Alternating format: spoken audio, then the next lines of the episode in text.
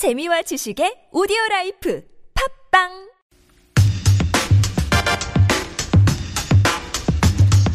자, 첫 번째 인터뷰 공장입니다. 오늘은 10월 10일, 오늘은 북한의 당 창건 기념일입니다. 지난 9월 9일 이 북한의 정권 수립 기념이었습니다. 이때 북한은 5차 핵심을 감행했어요. 그런 만큼 오늘도 뭔가 핵 관련한 실험이나 움직임이 있지 않겠느냐 그런 우려가 있습니다. 해서 저희가 정세현 전 통일부 장관 연결해서 관련 이야기 나눠보겠습니다. 안녕하십니까? 예, 안녕하십니까. 네. 네, 어, 북한 전문자, 전문가이시고 또 외교 전문가시기 때문에 최근에 핵과 관련해서 나온 여러 가지 뉴스를 저희가 한번 이야기 나눠보려고 연결했는데요. 어, 예. 제일 먼저 여쭤보고 싶은 게 이겁니다. 최근에 독자적인 핵 무장론 나오지 않습니까? 네, 우리 내부에서 여권 일각에서 예. 네. 그리고 또 선제 타격론도 같이 나옵니다. 아, 예. 예, 두 가지 사 연결된 이야기인데 그러니까 북한이 핵을 가졌으니 우리가 선제 타격해야 되는 거 아니냐. 그리고 우리도 핵을 가져야 되는 거 아니냐 이런 이야기인데 우선 선제 타격에 대해서 어떻게 생각하십니까? 이게 미국 내에서도 이런 여론이 있다라고 이야기하며 새누리당 일부 의원들 뭐 예를 들어서 이철호 의원 같은 경우는 선제 타격도 검토해야 된다 이렇게 주장하거든요. 어떻게 보십니까? 예, 미국의 군인들 쪽에서는 그 얘기를 하죠. 군인들의 예, 네. 군인들은 이번에 에, 지난 9월 18일인가 미국의 그 외교협회라는 데가 있습니다. CFR. 예. 거기에서 대부분의 사람들은 이제 오바마 정부의 북핵 정책은 실패했다. 전략적 인내 정책은 실패했다. 그러니까 북핵 문제를 풀기 위해서는 대화와 협상으로 가야 된다는 얘기를 하는데 네.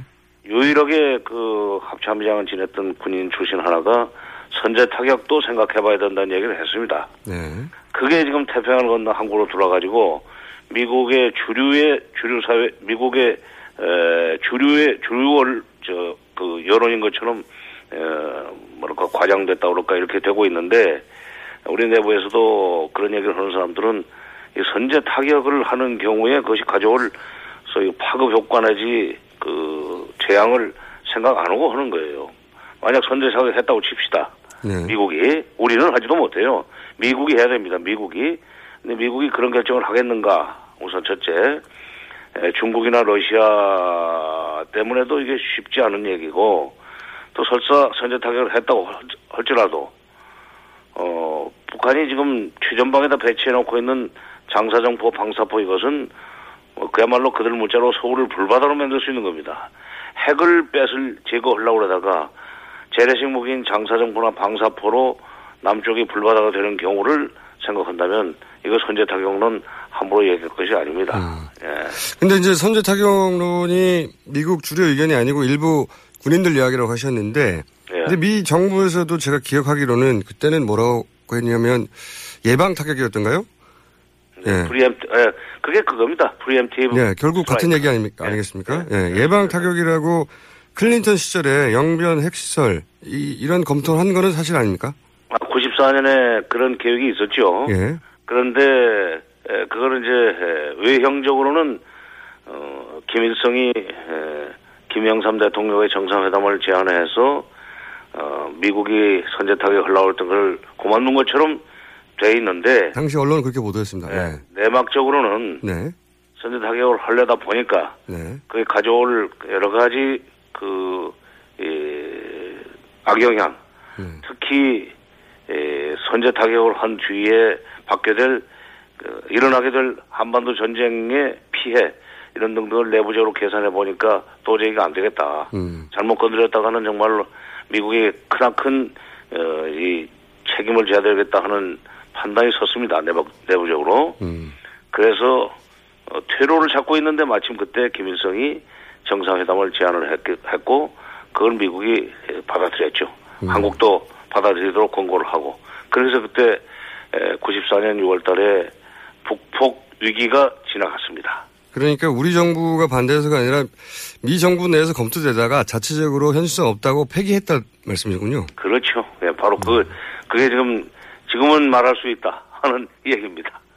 지금은 그렇군요. 말할 수 있다. 그때는 외형적으로 그 이 김영삼 김일성 정상회담이 합의됨으로써 미국이 타격할 필요가 없이 됐다 하는 식으로 설명이 됐지만 그리고 김영삼 대통령도 어, 선제 타격은 반대했기 때문에 미국이 들어준 걸로 돼 있지만 내막적으로는 미국 특히 군부 내에서 예, 그, 그 선제 타격 시 에, 몰고 올 여러 가지 재앙적 그 후과 이거 겁나서 안 되겠다 하는 그런 여론이 있었습니다. 판단이 있었습니다. 예를 들면 뭐 선제 타격하면 전면전이 될 수 있고 그러면 러시아나 중국이 가만히 있겠냐 뭐 이런 이야기로 전- 진행이 됐겠군요. 아, 그러기 전에 네. 전쟁은 3일 만에 끝내지만 아 전쟁은 에, 그다음에 그 전비는 천억 달러 정도 들 것이다. 그리고 음, 그, 그 전쟁의 그, 여- 그 후과를 에, 정리하고 복구를 하는데 적어도 남쪽에 30년은 걸릴 것이다. 그리고 전,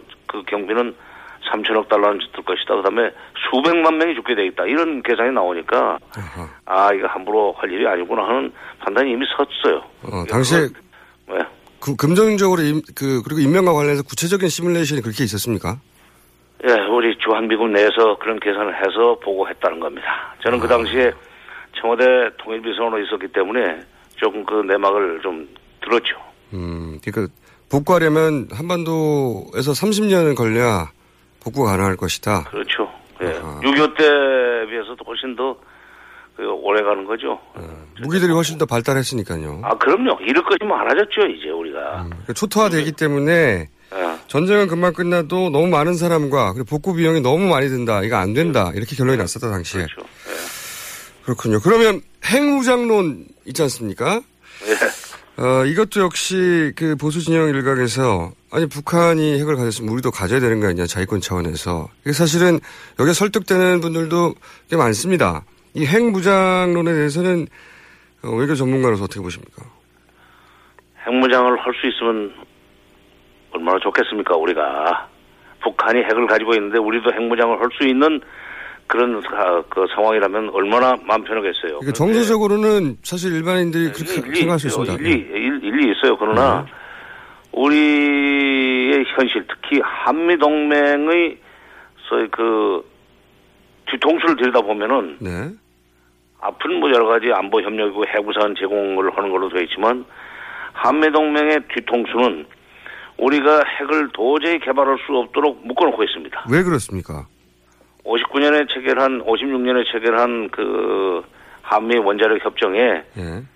그 쓰고 남은 핵 연료봉을 재처리할 수 없도록 꽉 묶어놔 버렸어요. 그거 작년에 금년이구나. 금년에 에, 재수정에 몇 번 수정을 했는데도 불구하고 미국이 절대로 그것은 허용을 하지 않습니다. 그러니까 핵폭탄을 핵무장을 하려면은 핵무기를 만들 수 있는 플루토늄을 만들어낼 수 있어야 돼요. 네네.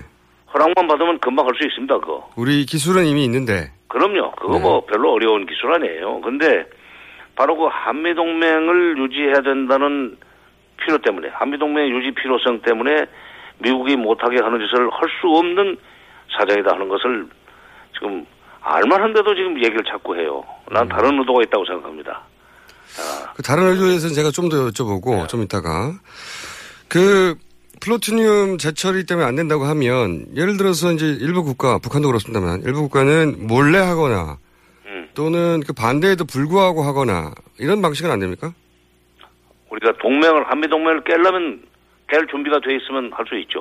그 말씀의 전제는 미국은 절대 우리 핵 개발을 용인하지 않을 것이다 이런 전제이지 않습니까? 그렇죠. 예. 미국이 그러니까 북한은 미국의 그 관할권 밖에 있는 나라 아닙니까? 네, 미국이 말해도 듣지 않는 나라기 때문에 좀 암도고 할 수 있는데 네, 죄송합니다. 우리는 안보에 관한 미국과 아, 그 긴밀하게 협의를 해만 협력을 해야만 드는 그런 그 약속을 철석같이 해놓고 있기 때문에 예, 그런데다가 전시작전 통제권이 지금 미국한테 있잖아요. 미국에 있잖아요. 네. 이런 상황에서 어떻게 우리가 핵무기를 개발합니까? 그래서 이제 그 부분에 대해서 남경필 도지사 같은 경우에는 전지작전권도 같이 가져오자. 연계해서. 이런 주장은 말이 안 됩니까? 아니 노무현 정부 때 2007년에 감, 저 노력을 해서 전시작전 통제권을 2012년 그 7월 아 4월 17일자로 찾아오기로 돼 있었지 않습니까? 네네. 근데 그걸 이명박 정부가 2015년 말로 연기를 시켜버렸고 네.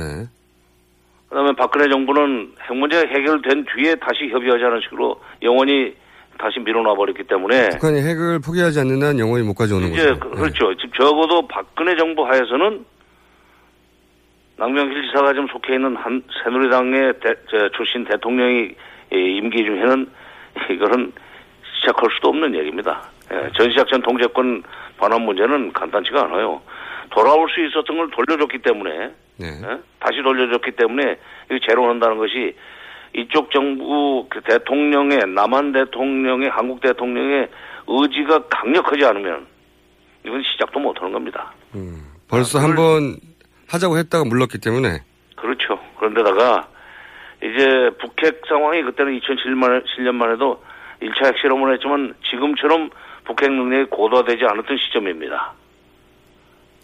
전시작전 통제권을 미국이 돌려주겠다고 할 때 네네. 그러나 지금 그로부터 시- 세월이 8, 9년 흐르는 동안에 특히 이명박 정부, 박근혜 정부 8년 반 동안에 북한이 추가로 핵실험을 네 번이나 더 했고 앞으로도 한두 번 더 할 것 같은데 임기 중에 이런 상황에서 미국이 쉽사리 한국의 핵무장을 허용해 주겠는가 알겠습니다. 전지작전 통제권을 돌려주겠는가 는 쉽지 않다고 생각합니다.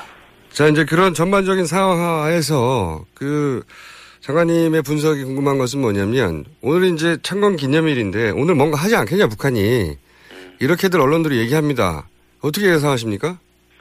지금 여러 가지 그, 그 정보를 종합해 보면 뭐 주로 그것도 이제 미국이 다 제공하는 거지만 미국의 미국의 군사 정보에 근거해서 판단하면은 어 평안북도 철산군 동창리에서 장거리 미사일 발사할 준비가 지금 착착 진행 중에 있고 그다음에 또 평안북도 아니 함경북도 길쭉은 풍계리에서 하- 핵실험을 또 할 준비도 진행 중인 것 같고 네. 또그 밑에 에, 화대군 함경북도 화대군 무수단 위에서도 무사히 미사일을 중단거리 미사일을 발사할 준비도 진행 중인 것 같고 또 원산 쪽에서도 중단거리 미사일을 발사할 준비를 하고 있다는 것이 지금 정부의 그 이 핵심 요지입니다. 그렇다면 그동안 이렇게 부지런히 준비를 해왔으면 오늘 지금 10월 10일 아까 말씀하신 대로 북한의 당창건 71주년 기념식이 기념일입니다. 네. 북한에서 큰 행사입니까?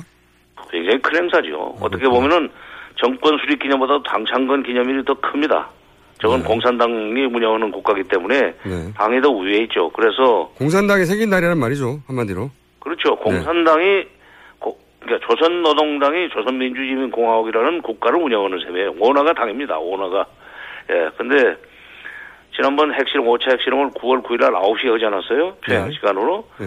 오늘 지금 10월 10일 날 10시에 할 가능성이 상당히 높지 않나 하는 생각입니다. 장관님 벌 아직 아, 이게 이제 겨우 3시간 남았는데 틀리면 어떠시려고 이렇게 과감하게 아니 예측하십니까? 그러니까 근데 가능성이 많은데 예. 다만 그 효과를 오늘 할 그 극대화시키기 위해서 오늘 할 것이냐 아니면은 11월 8일 지금 미국의 대선 날입니다. 아하. 그날을 그 시점으로 타이밍으로 택할 가능성도 있어요. 과거에 2005년 2006년이군요. 2006년에 최초의 그 장거리 미사일 발사할 때 그러니까 석 달 후에 핵실험 오기 전에 3개월 전에 장거리 미사일을 발사했는데 2007년 2006년 7월에 그날은 그때는 7월 4일 날 미국의 독립기념일을 택해 가지고 쏘았습니다. 음. 그러니까 이런 미국의 아주 굉장히 심리적 충격을 강하게 줄 수 있는 날을 택하는 음. 그런 그, 그, 그 뭐라고 합니까, 태길? 그런, 네. 그런 전략. 어, 전략이 있어요. 음, 그러니까 이게 단 이게 내 다- 단순히 군사적인 행위가 아니라 그로 인해서 외교적 이득을 얻으려고 하는 외교적 행위다 보니까 그렇죠. 예 그러다 보니까 이 외교적 임팩트가 가장 강한 날을 고를 텐데 그게 오늘일 수도 있지만 미국이 중요한 날을 골라서 할 수도 있다. 그렇죠. 오늘 하면은 내부적으로 그 여러 가지 체제 결속력을 키울 수는 있습니다. 음, 국내적으로 당창건 기념이라. 그러나 이거를 외교적으로, 정치 외교적으로 그, 그 파급력을 키우려면은 11월 8일 날 하는 것이 방법이고 아니면은 유엔에서 지난번 그 대북 제재에 대한 아니 대북 저그 핵실험에 대한 어, 제재가 지금 아직 지금 논의가 진행되고 있지만 결론이 나는 날 네. 말하자면 제재 결의안이 채택되는 날을 맞춰가지고 쏠, 쏠 수도 있다. 그 북한이 이 유엔 제재를 두려워합니까? 사실은 9월 9일 제재도 아직 결론이 안 났는데 음. 어떻게 보십니까? 제재가 영향력이 있다. 혹은 북한이 이걸 신경 쓴다. 네, 제재를 그동안에 핵실험했기 때문에 제재를 세 번 당했어요. 네. 1894, 뭐, 저, 2074, 2270 이런 세 번이나, 이거, 1874, 270, 20, 2094, 2270이 세 개나 제재를 당했는데, 네.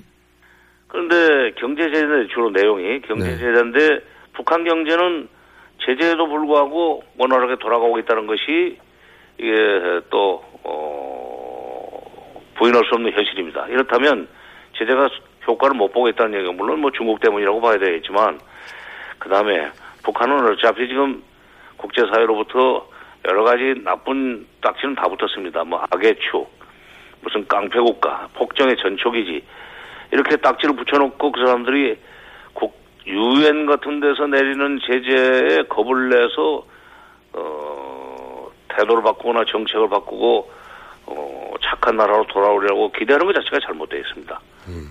퇴학 맞은 학생이 그다음에 무기장학 맞은 학생이 교칙을 두려울 그 이유가 어디 있습니까? 마찬가지예요. 장관님, 겁 많네요. 비유가 뛰어나십니다. 네? 네, 설득력 있고요. 그 말씀은.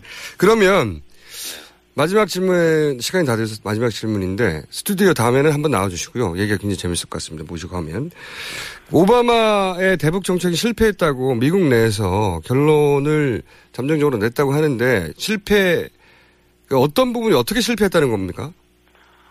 그러니까 그동안에 전략적인 내를 2010년부터 그러니까 이명박 정부 시기인 2010년부터 오바마 대통령 오바마 정부는 북한이 핵을 먼저 포기하기 전에는 우리는 회담에 안 나간다. 네, 그게 북한의 선 행동론입니다. 네, 그다음에 그렇게 만들도록 중국이 손을 써라. 그게 중국 역할론입니다. 예, 그러니까 중국 역할론 북한 선행동론을 핵심으로 하는 전략적 인내 정책 이후에 핵실험을 몇 번 했습니까? 서너 번 하지 않았어요. 예, 예.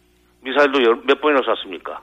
그러니까 결과가 이렇다면은 오바마 정부의 전략적인 인내는 실패했다고 봐야 된다. 음. 그리고 이제는 미국이 먼저 협상적으로 정책을 바꿔야 된다. 이게 지난 2월 18, 아, 9월 18일 날 있었던 CFRS의 토론의 그, 이 결론이었었어요. 그러니까 대북 대화를 해야 된다 미국이. 예, 근데 이제 바로 그걸 이어받아서 존 케리 국무장관이 유엔에서 한국 저 외무장관으로 만나가지고 회담한 뒤에 공동 기자회견을 했습니다. 그때 존 케리는 이미 이제 북핵 문제를 풀기 위해서 대화 협상 쪽으로 우리가 가야 되는 거 아니냐는 얘기를 했어요. 존 케리는. 음. 근데 이제 우리 장관은 우리 외교 장관은 계속 제재와 압박만이 북핵을 그 북핵 문제를 해결하는 가장 빠른 방법이라는 소리를 했습니다. 그러니까 완전히 딴소리를 한 거죠. 그러니까 우리는 선제 타격론도 환영하고 제재와 압박만이 북핵 해결 그 방법이라고 어, 믿고 있는데 반해서 미국에서는 이미 오바마 정부의 국무장관이 제- 대화와 협상 쪽으로 문제를 풀어야 된다 하는 얘기를 했는데 이거는 오바마 정부에서 쓸 수가 없고 클린턴 정부가 들었으면 힐러리 클린턴이 당선돼서 민주당 정부가 계속되면 아마 그 방향으로 가지 않겠는가 하는 생각이 음. 알겠습니다. 오늘 말씀 감사하고요. 저희가 사실 듣고 싶은 게 많은데 스튜디오 한번 나와주실 거죠 다음엔? 멀어요 근데 멀어요. 예. 어, 나와주시는 걸로 알겠고 어, 오늘 말씀 감사합니다. 예. 지금까지 정세현 전 통일부 장관이었습니다.